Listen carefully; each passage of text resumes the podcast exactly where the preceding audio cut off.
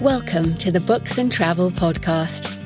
I'm Jo Frances Penn, thriller and dark fantasy author, bringing you escape and inspiration about unusual and fascinating places, as well as the deeper side of books and travel.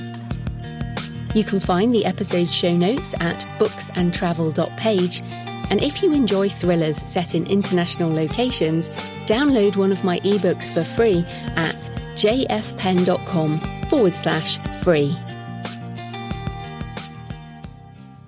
Hello travellers, I'm Jo Frances Penn, and in this episode I'm talking to Catherine Leamy about travelling light.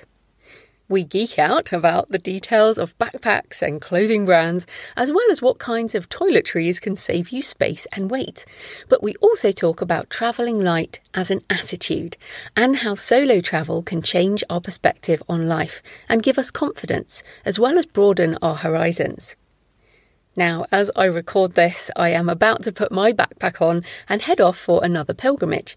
This time I'm doing the St Cuthbert's Way from Melrose to Lindisfarne, Holy Island in Northumberland, which I wrote about in Day of the Vikings, but I have never visited. I ordered Dr Bronner's all-in-one bar after talking to Catherine, which you'll hear about in the interview, so I'm putting her tips into action already. I will be writing about the St Cuthbert's Way at some point, as well as doing a solo podcast episode about it. But in the meantime, I hope you enjoy the interview with Catherine.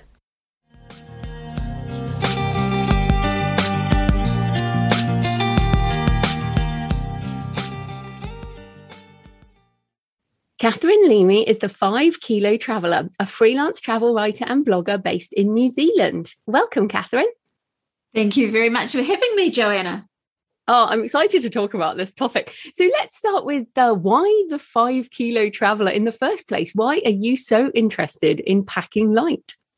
Well, back in 2017, I went to Croatia and Italy by myself for 4 weeks, and I decided that I needed to be independent with my bag. I wanted to be able to carry it myself. I didn't want to have to rely on anyone else because I didn't have a travel companion to help me.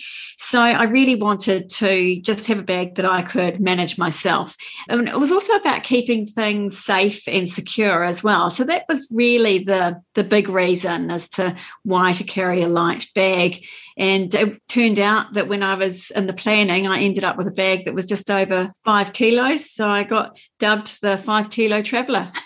But it's so interesting to me. So you said there about being independent and safe and secure, but I've done a lot of independent travelling. I literally would struggle to have a bag that small. And I am really interested in this topic, which is why I wanted to talk to you, especially as I plan for my sort of bigger walks where carrying all this stuff is it feels important to me, but I think you have a better attitude. So let's get into some of your thoughts and tips on packing light. So let's start with the bag itself. So the bag was a 24-litre bag. So it's really not much bigger than a child's school bag, really. And I want it to have a good carrying capacity. So it carries up to about 8 kilos worth of gear. It's got a good harness system, and it's got a hip belt, which a hip belt's not compulsory. But for me, I was going to be doing some walking between accommodation, a bit like, when you're walking the Camino. And so I needed it to be really ergonomically designed for my back and keep my back sort of safe, I guess. One of the things with the bag is that people say, do you go for the bag first, or do you find what you want to put in it and then pick the bag? And one of the risks with that is that if you pick a bag that is, say, 30 or 40 litres, you'll always pack to the capacity of the bag. So by buying a bag that was 24 litres, I knew I was restricting myself to how much I could actually pack. My husband is a total bag geek. He will spend, hours watching YouTube videos on all these different things. Do you have a particular brand that you like? I mean, I always have Osprey backpacks. I wondered if you had a brand you like. So my current bag, or the bag that I've used for a long time, was my Vaude bag, I think, which is a German brand. And it's just incredibly rugged. I've had it for 5 years now, and it's really robust, and it's just been absolutely brilliant for what I've been needing it for. Yeah, I mean, my little Osprey, I've had, I think, for about 15 years now, and I just keep, changing out the clips. In my old backpacking days, when I carried a 20 kilo bag, my backpack was a carry more, and which the irony of the name isn't lost on me. They're encouraging us to carry more. Yes, that's absolutely right. And then I wondered about your view on the pack cover, because I really like packs with an integrated pack cover, rain cover that goes in the little pocket. And some people buy them separately, but I think that the separate ones can be heavier and it can be very easily lost. It's something that I care about in a pack. Yep. So, the Vaude one that I've got does come with a pack cover. I don't know if it's always necessary. It depends whether you are planning on walking in the rain. Other people just make sure that they've got a plastic bag or some cover within the bag so that the contents stay dry, even if the bag gets wet. But the Vaude has a rain cover that actually it's still attached to the bag, just with a little clip. So you can, if you don't want it, you can always just remove it. But it's actually got a clip on it so that you can just pull it right over the bag and it just tucks into a pocket underneath. So it's really handy. I guess we should even question the backpack situation. Here in Europe, we do a lot of weekend trips away and people will have those little rolly things that you can put up easily into the luggage space or whatever. Do you ever go with that kind of rolly wheel thing, or do you always use a pack? I used to have the small rolly suitcase, but I've had enough experience of the wheels breaking and then becomes a suitcase that you've got to carry. But actually, for my back, it's actually a lot easier to carry the weight on my back, where it's coming through my shoulders and held on my hips. And I think that's a lot better designed for carrying than turning around and pulling a bag along. And I just find it a lot easier. I'm a lot more mobile, and it's very hands-free travel when you've got a bag on your back, because you can reach out, you can hold on a train. Everything is, I liken myself to a bit like a turtle. I've got everything on my back, but I can still reach out and grab or use my phone or read maps or whatever it is. I've got both hands free. Yeah, I'm totally with you on that. And in fact, I get really happy when I put my backpack on, because I feel like, this is me now, I'm off. And when I left England in the year 2000 and I flew to Australia, and I did come back occasionally, but I basically left for 11 years. All I took was a backpack, and that was everything I took. Yeah. And it's so funny to think that you don't need that much stuff. You can just walk out with your things. Also, on the rolly suitcase, I would say, living here in Bath and a lot of places in Europe, you have cobblestones or very uneven ground. So your arm just dies if you have a rolly suitcase. The vibration.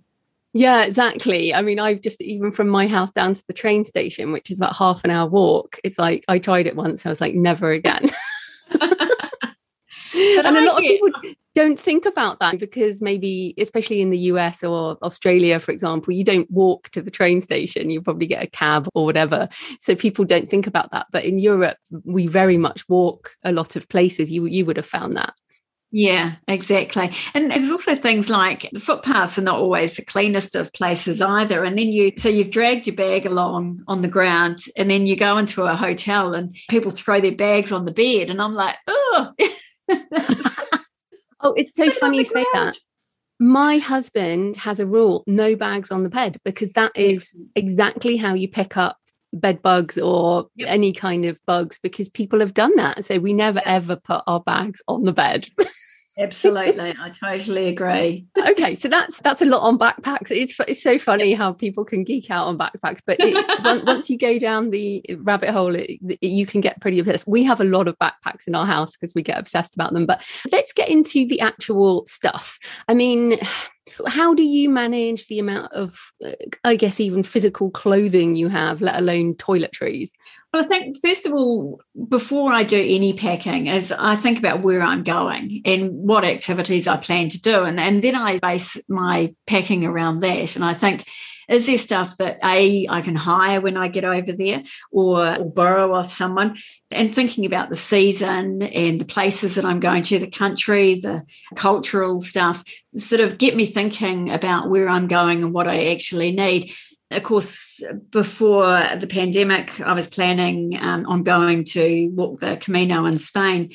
And, you know, I was sort of looking at the things that I needed. And really, I didn't really need outfits for anything nice in the evening. I just needed to be smart and casual. I didn't need high heels, not that I wear them much anyway, but there were certain things that I just wasn't going to need. And I think the more realistic you are about what you need, the more you will leave at home. So some people, it's very easy to pack for every eventuality, but you really don't need that Arctic rated jacket when you're going to somewhere in summer. There is that whole just in case packing that's risky, but really it's just about thinking about where you're going and what you're doing and the cultural rules of the place, whether you need to cover up, and then start looking at your wardrobe and what you're going to take. But do you buy specifically light clothing? So this is something I've been thinking about with the Camino. I usually wear, for hiking, I just wear cotton T-shirts because I prefer the fabric. But with the amount of washing that one has to do, and they don't dry particularly fast. And so what you need really is the more quicker dry material, which is what I've been thinking about with that. So do you go for the lighter material, the quicker dry, in order to wash things more often? So I'm a huge fan of merino wool, smart wool products, which actually are fine during summer because there are fabrics, like there's the Icebreaker brand in New Zealand that has the a cool light fabric. So it's a merino wool, but it's nice and cool for summer. And they're quick drying, and they're also odour resisting as well. So you can actually wear it and then air it at night. You don't need to wash it. So you could hang it on the end of the bed kind of thing, or in a wardrobe, and the next morning it's really got no odour at all. So there's that kind of thing. But there's the other thing is, even if you did want to wash them every night, they are quick drying. They'd be dry in 6 hours kind of thing, and you can easily wear it the next day. And I think you only need one T-shirt to wear, like when you're doing the Camino, one T-shirt to wear and one T-shirt to wear at night kind of thing when you're not walking. So I guess one of the big tricks with packing light is making sure that you're prepared to do some hand washing. And so do you take the little washing line with you, you know, the sort of elastic ones? I've got one. Yeah, I have used those in the past, but now I generally find somewhere, because I'm really only drying usually a T-shirt, some underwear, and maybe a pair of shorts. I think we get a bit hooked on hand washing or washing things all the time, and they don't need washing. They can be spot cleaned and things like that. And like merino socks, for instance, you could wash, you don't have to wash them every day as long as they're well aired. But I usually find things, drape things over, like whether it's a chair or, I mean, I don't know. I haven't been on the Camino, so it might not be so easy on the hostels, but I'd probably just take some pegs and hang them on a clothesline that's around, or hang them on next to a window kind of thing. I've seen people sort of peg them or pin them to the back of their pack. You know, yesterday's socks, you wear a pair and wash a pair type of thing, so that as you're hiking along, it dries in the sun. So when were you planning on doing the Camino? Because I am still planning on doing it in April 2022. I was meeting my sister over there, and we were doing it in May of last year. Oh, okay, right. Well, I'm kind of hoping that the pandemic will reduce the numbers of people, but that I still can do it because it's pretty popular now, I think. Exactly. It's very popular. Yeah. Yeah. Oh, that's good. It's interesting you're doing that. So what about, I want to ask about toiletries, because as women, I don't even wear that much makeup, but I genuinely have an eyebrow pencil. That's my one thing that it's very handy. But how do you do toiletries? I mean, the Camino, for example, suntan cream is one of those things that is really important. And from New Zealand, Australia, you have to carry certain things for health. And then there's other things like moisturizer. And how do you manage those bits and bobs? So I start getting a little bit scientific, and 6 weeks to 2 months out from going somewhere, I'll actually measure how much, this is very scientific, you'll laugh, I will measure how much a teaspoon of moisturiser will last me. And so say, for instance, if a 5 ml teaspoon of moisturiser lasts me 10 days, then I can say that, well, for 30 days, I only need 15 mils of moisturiser. So I really... That's brilliant. I really get down to the science of it. And so then I just collect little bottles and containers and medicine bottles from antibiotics and things like that. And I've got hundreds of them. But yeah, it's just reducing things right down. I think there's the whole liquid amount that you can carry on a carry-on bag, and it's like 100 mils. But when you think about 100 mils of moisturiser or even 100 mils of shampoo, that's going to last absolutely forever. But the other thing with toiletries is if I can take a solid, I will take a solid over a liquid. So my shampoo and conditioner is a solid bar. My deodorant is a crystal. So they take up less space and also less weight as well than liquids do.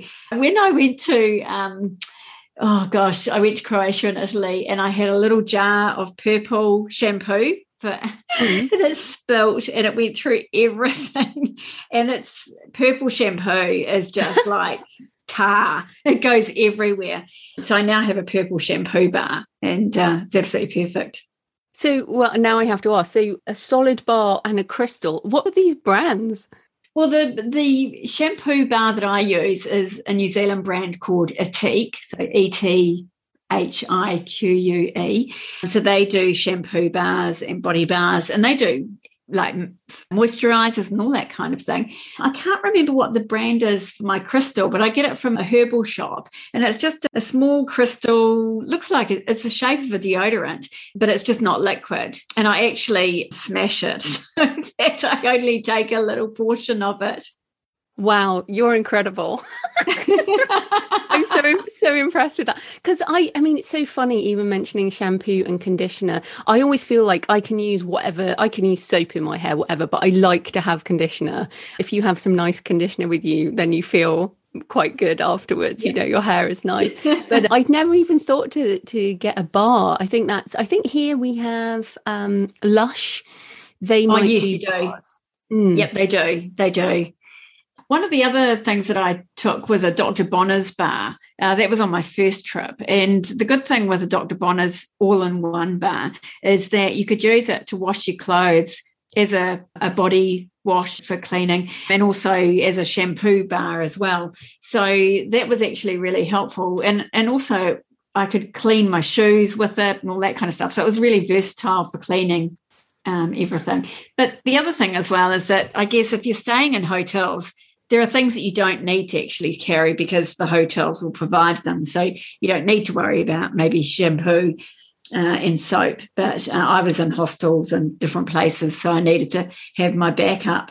Yes, I think, and generally I'm the same. When I'm backpacking and things, that's when you need more stuff almost. You need more stuff but less stuff. As you say, you don't necessarily to take a nice dress to wear out to a restaurant, but you need more things like washing. But in terms of any other tips or what do people get wrong? Like, is there a way to think about what not to do? I don't ever think of it as doing anything wrong. I think it's just a bit of a learning curve for everyone. I mean, we all are learning. One thing that I think is risky is you get your bag and you've got everything in it, and then you have this last minute panic that you're not going to have enough, and so you end up shoving a whole lot of stuff in that you didn't need. You've thought through what you actually needed and you've planned for it, but then at the last minute you go, oh, I better just take this, or I better just take that, and before you know it, you've crammed quite a few extra things in there that by the end of the trip either have never seen the light of day, or you actually found that you didn't really need them. But one of the tips that I stick with is making sure that everything mixes and matches, so that my base colour is blue. So I basically make sure that everything goes with it. Just you can mix it up and make things look a lot better or just different. The other thing is making sure that things layer, so wearing a long sleeve under a short sleeve and then a jacket, so you get your warmth through the extra layers. So you can on some days find that you're pretty much wearing your whole wardrobe. Yeah, I find The winter, because I do more hiking in the autumn and the colder weather, and I've ended up shoving an extra fleece in at the last moment, only to find that I then have a small fleece, a base fleece and another fleece, and then this extra fleece. And I'm like, I do not need this much. Exactly. So yeah, layering is a good tip. Yeah, and the other thing is scarves and jewellery. You know, taking a couple of scarves and a couple of pieces of jewellery can dress things up and change things and have things looking different. But I think the other thing is about not just about your what you bring with your in your bag, but actually your attitude. And actually, people worry about that. Oh my God, everyone's going to see that I'm wearing the same things. But actually, when you're on the road, particularly when you're solo, people aren't seeing you all day wearing the same thing. So to them, it's a new outfit. To everyone that you meet, what you're wearing is a new outfit. So it's just to you that you've worn it probably for the last 3 days in a row. That's exactly right. And of course, you can always buy things. Like I ended up buying a pilgrim T-shirt at Canterbury Cathedral, which I thought was pretty cool. And so that's the thing. Almost when you get to a place, you can buy it. Like buying a T-shirt when you're backpacking, it's not that big a deal, even if you're on a budget, right? Yeah, exactly. Another thing is actually, you know, if you're planning on buying a T-shirt, actually leave a T-shirt at home, knowing that you're actually going to be buying something when you get over there. So maybe not taking your full quota of T-shirts, but having that as one of your souvenirs that you're going to buy.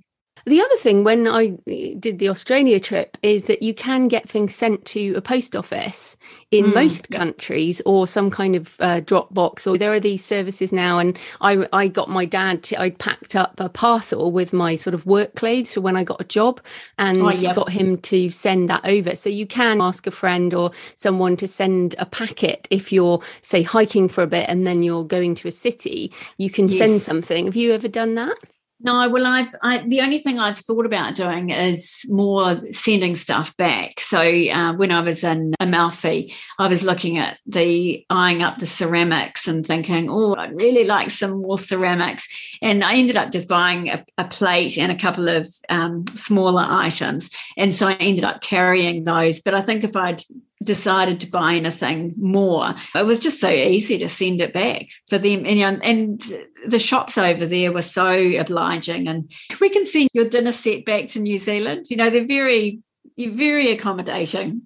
Oh yeah, and in fact, I don't have many possessions, but I do have a Turkish kilim that I carried around Turkey for a long time, and I wish I had just sent that back rather than carrying it, because it's not a light object. But no, I think that's right. So sending stuff to and from. So then you did mention a bit about attitude. I feel like traveling light can be an attitude as well, in terms of maybe emotional baggage. Any tips on staying light? Yeah, I think certainly right at the very beginning of when I started travelling light, it was purely about security and managing my bag. But then, yeah, the analogy to life certainly came true, where you just realise that your bag is less cluttered and you're thinking about less things. And it certainly is. I mean, we've got sayings, you know, lighten up, and you've got to lighten your load, and all that kind of thing around sort of emotional stuff and our mental health. And it does cross over the packing light. When you think about what you carry in your head, and just keeping that whole minimal thinking and that mindfulness, sort of what we allow, that clutter that we allow in our mind as well. So, yeah, no, there's certainly a crossover from packing and thinking. I think so too. Just on books, I take a Kindle now, and I have my phone. In terms of electronics, you need charging cables, but I also carry a journal, which does add weight. Do you have books, or do you do ebooks or stuff like that? I do ebooks. Usually have either Audible books or ebooks like Kindle, which I just use on my phone. And for a diary, I was actually pulled out my diaries today, and from years ago when I had this fascination with the Liberty diaries. I thought they were beautiful, so I used to carry them whenever I went travelling. And now I just use my phone as my diary, but of course I can't stick all those photos and tickets and, you know, all those things, those little things that you pick up along the way used to go in my diary, and I do miss that. Oh no, definitely a hardback journal is high on my list for necessary. So I want to just ask you, on your blog you talk about how solo travel saved your life. So tell us about that trip and why it made such a difference. Well, so I went on my solo trip when I was 48, and I wasn't really into this whole midlife thing. I hadn't read up on it or anything like that. Didn't really know anything about it. But I guess I was just after a bit of a challenge and a bit of an adventure.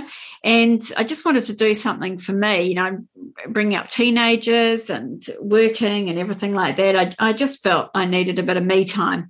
So for me, the trip was actually like a real reboot. I developed a confidence that I'd forgotten about, and I realised that I can look after myself and I can do things and I can talk to people, complete strangers, and it really was just a huge, huge confidence boost. A reboot is a good word because it reset my thinking, and it's then had sort of reverberations into my whole life. I mean, I think prior to doing that trip, there's no way I would have set up a website or being interviewed on podcasts or anything. You know, I've done some incredible things since, and I really do think that trip was the reboot I needed. I feel like a lot of people, especially women, are afraid to travel solo. So what are your tips on that or thoughts? I think, first of all, if you're going to do it, I do recommend doing, say, a mini trip somewhere local or somewhere to a nearby city or somewhere that you're familiar with. You've got the familiar language, familiar currency, and just get used to that fact that you don't have to ask anyone else what they want to do or where they want to eat or if they want to eat or whether, you know, can I have dessert now or can I have two lots of dessert? You know, get used to that thing of that freedom of not having to consult with people. So start with a smaller trip locally. And then the other things I suggest to people is follow your safety rules that you follow at home. So I don't generally go walking out at night by myself. So I don't do that when I'm alone, traveling alone. I also like to mix up solo travel with catching up with people. So whether that's meeting someone I know, or it might be even doing day trips or a walking tour, it gives you a chance to mingle. But I actually found that, I mean, I'm a bit of an introvert, but I still can make a conversation out of someone making me a coffee or so the barista or the pizza maker or anyone. I can talk to most people. So, yeah, it's break up the solo travel with some planned episodes of catching up with people. The other tip, I guess, is one of the biggest fears is dining out is often the big fear of solo travellers. And so I used to often, and this is just what I do for me, I would often eat earlier when there weren't big crowds in restaurants, so I didn't feel quite so conspicuous eating by myself. And then I'd also eat my main meal during the day, so at lunchtime, which was often cheaper as well. And then at night, I would get some kind of takeaway. I'd go to a delicatessen and get a selection of food and then go and sit by the beach and eat my meal down there. So there's different ways of doing things to help you with some of those bits that are a bit uncomfortable. And then, of course, probably one of my last tips is, and this is my thing because some people wouldn't worry about this, but I do like to keep in touch with my family back home. So I like to let my husband know that where I am and or that I've got somewhere, and just it's a courtesy to him, and it's a safety thing that someone knows where you are and where you last were. But I am a bit of a spreadsheet queen fanatic, so he could actually look at my spreadsheet and pretty much know within the hour where I was. Yeah. And well, we now have, between me and my husband, you can share your devices. So you can, and it's a bit stalkerish, but you can actually see where the other one is. And exactly. we use that quite a lot, actually. Yeah, there's some apps that you can follow people. I haven't actually done that, but I think I would do that next time. I don't think they were so available 5 years ago. No, absolutely not. I mean, you can even get a little air tags you could put on your bag, you know, which we've all had lost luggage at some point. I mean, there are useful things like that. But I wanted to add to your solo travel thing, as a woman traveling alone, I actually think staying in a hostel or more like shared accommodation, you can easily meet other people. And in fact, I've always found women travel alone all over the world. And I remember a coach trip in Western Australia, one of these sort of 24-hour coach trips. And pretty much everyone on the coach was a solo female traveler. Wow. Yeah. I mean, you can meet other people, and that doesn't mean you have to hang out with them for ages, but you can certainly go out for dinner with other people you meet along the way. So yeah, being actually traveling alone as a woman, if you stay in a hotel, you're less likely to meet other people than you are in a cheaper form of accommodation. Yeah. I guess. That's right. And the other thing is, being a solo traveller, people are a lot more willing to talk to you because you don't have a companion. So they want to talk to someone who's by themselves. And so in hostels, whether you're cooking meals or whether you're sitting in the lounge, people feel very safe coming up to a solo person and saying, hi, where are you from? And the conversations are so easy flowing. And I just met some incredible people, young and older, and just fantastic travellers, solo travellers and group travellers. And the hostel, I mean, I really enjoy hostels. I really do. No, definitely. And just another tip, I've never had a problem eating alone. I actually like eating alone. But one of the things is people bothering you. So when I wasn't married, I always wore a wedding ring. So if you're not married or if you're divorced or whatever state of life you're in, wearing a wedding ring as a woman is a good idea. And also headphones. So the old style headphones, not the wireless ones. But the ones with people the wire. Can see. Yeah, ones you can see. If you have headphones in, people are less like, and you can always, they don't have to be attached to anything. They can just go into your pocket, but they tend to put people off. So if you want some private time, that can be the best way. Oh, exactly. I never found that I got spoken to unnecessarily. Like, I never felt that there was any intrusion much, even when I was eating by myself. I mean, there were some people that came up and talked to me because often they would hear my accent and think, oh, where's she from? And just couldn't help themselves but come and talk to me because, you're not interrupting someone else's conversation. It's just one person. And they probably think, oh, of course they'd like to be spoken to. But it actually didn't really, in reality, happen all that much, I found. Yeah, I think this was probably more in my 20s when I was younger and more attractive and also traveling around the Middle East on my own. Oh, yes. Yeah. Yeah. So it depends what culture you're in, really, and how old you are, probably. I'm also like you in my late 40s now. So possibly I will get less approached in bars. There are benefits to being an older woman. For sure.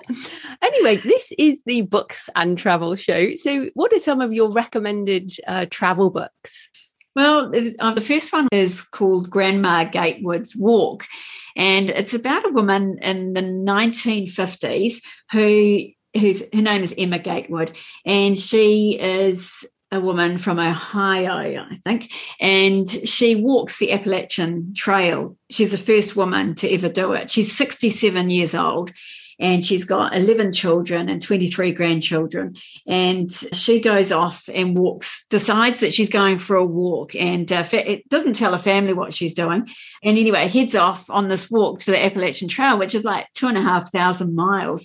And the guy's written it, it's done the biography. And it's just gorgeous. It really is. People are always asking her, why is she doing it? And she goes, I don't know. I just wanted an adventure, or I just wanted a walk, or I just wanted to be alone. Or it's really delightful. But she comes from a very sad background where her husband was physically abusive to her. And so she's got an incredible strength. And she's actually, one thing that really drew me to her is that they consider her to be the first ultralight hiker, because she literally carried 5 kilos on the Appalachian Trail, and she pretty much had a change of clothes, some food, wore the same sneakers. I think she got them repaired or, changed them along the trail, but it was just one pair of shoes, change of clothing and food. And she had a shower curtain that she used in case it started raining while she was sleeping on the ground. It's incredible story. And we have all this sort of ultralight material and, I know. Yeah, exactly. But even then, it's really interesting because the book is a real social history thing as well, because it talks about the American society in 1955 and how the cars were coming in and people were getting lazy and not walking. God knows what they think now. But, you know, it's a really interesting book about American society at the time and how women were viewed. And even back then, the backpackers had their big backpacks and everything like that. So even they thought she was a bit mad that she didn't have everything. But she's actually walked the Appalachian Trail 3 times. So she's pretty phenomenal. And then the next book that I've read was by Rita Golden Gilman, and it's called Tales of a Female Nomad. And when she was 48, her marriage broke up, and she's an anthropologist, I think, and she decided to go and live in a village in Mexico and just be a part of a village. And basically that was the start of the rest of her life spent being a nomad around the world. And so she's written about really beautiful stories about different cultures and different countries and what she saw and what she experienced. And probably from an anthropologist point of view, just the study of people but not trying not to interfere as well. It's really interesting and covers South America and the Galapagos and Southeast Asia, all over the place. It's really interesting read. So the last one, I'm in the middle of it at the moment, and there is a bit of a theme here, but I am quite enjoying anything about solo travel. It's by a journalist, Stephanie Rosenbloom, American woman, and I think she was sent on a journalist job to do a story on traveling alone. And so she starts off in Paris, and then she goes to Istanbul and Florence.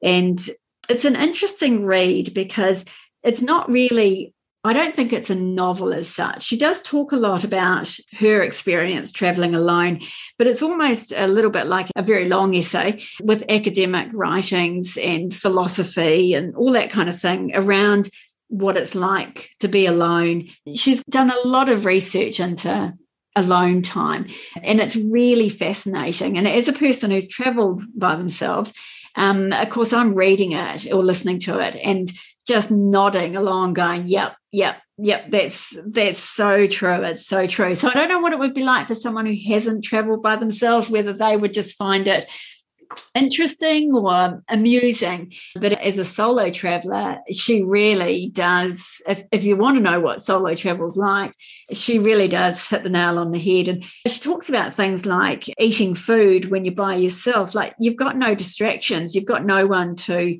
talk to, so you're really focusing on the food in front of you and you're really savoring the flavors and things like that. It's yeah, she really hits the nail on the head. So that's Alone Time by Stephanie Rosenbloom. Fantastic. Well, this has been such a fun chat, and I know you have a lot more on your website. So tell us, where can people find you and everything you do online?